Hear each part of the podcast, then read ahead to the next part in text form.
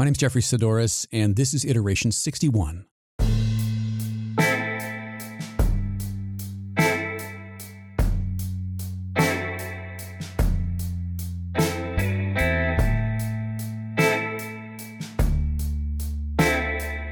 you know the Serenity Prayer?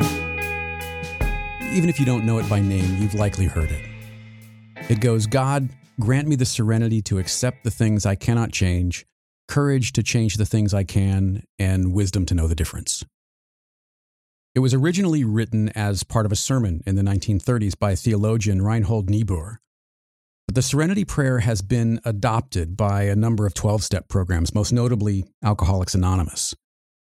Regardless of whether or not you're religious or part of a twelve-step program, the core of the Serenity Prayer, change and acceptance, are ideas that virtually everyone struggles with at one point or another.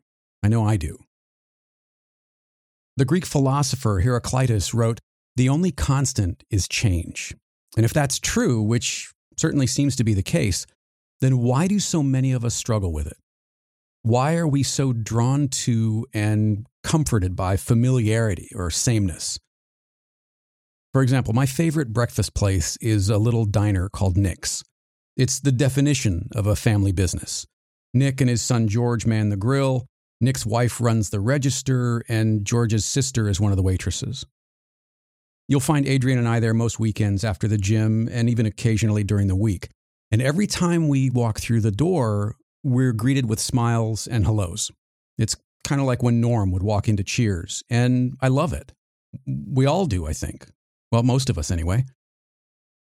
By contrast, we had some contractors in the house last week, starting the build-out on my studios in the basement, running electrical, hanging drywall, and I was overwhelmed with anxiety.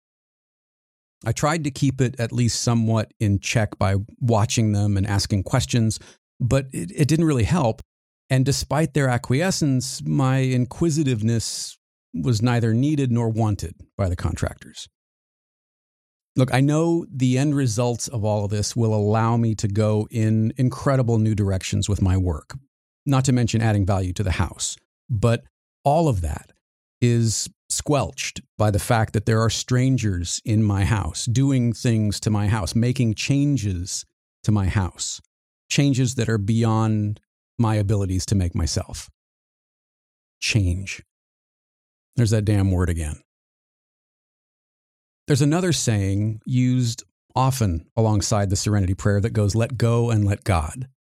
And I actually heard this one a lot growing up from my mom, but just as with the Serenity Prayer, even if you're not a religious person, the underlying message still holds true.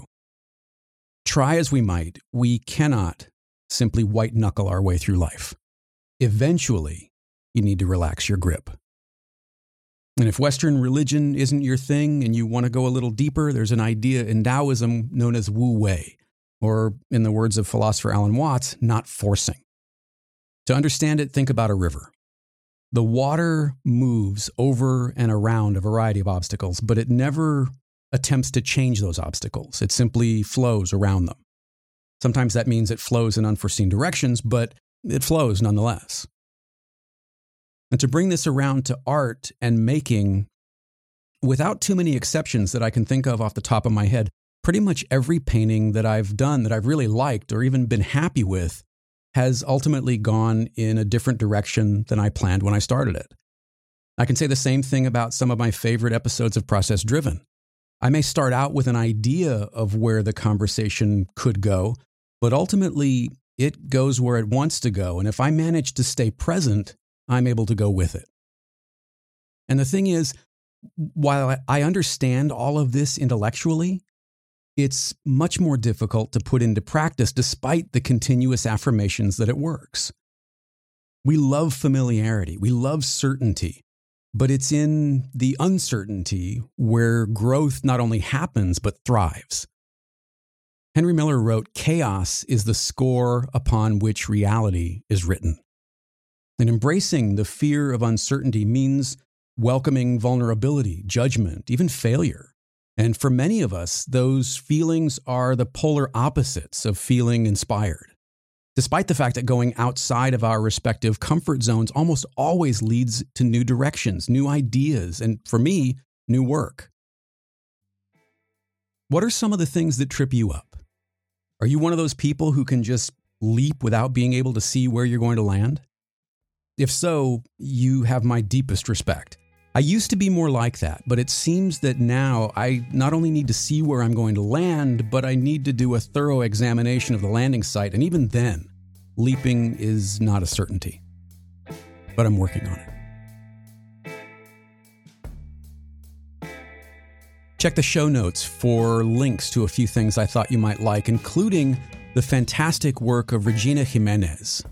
Her most recent body of work is made up of deceptively simple geometric shapes, but the way the shapes are arranged and the color palette she uses strike a balance somewhere between mid-century modern graphic design and a vintage children's science book. Also, we recently started subscribing to H B O, mostly so we could watch The Outsider, which is a terrific slow burn of a show. But one of the other things I watched recently is a fascinating documentary called The Price of Everything, which takes a deep look at the contemporary art market through interviews with artists, art buyers, collectors, and critics. It's actually inspired me to rethink a few of my ideas and beliefs around art and art making.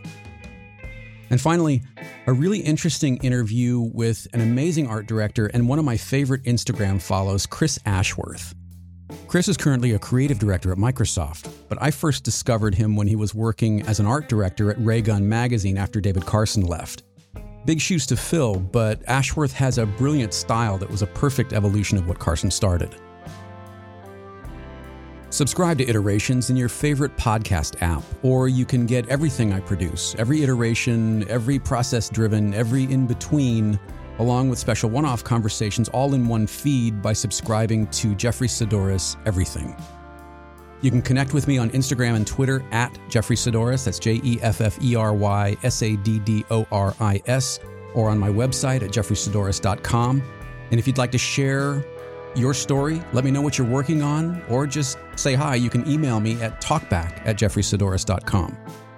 And if you're enjoying the show, I'd love it if you'd consider leaving a review or a rating wherever you listen, or share it on social media to help others find it.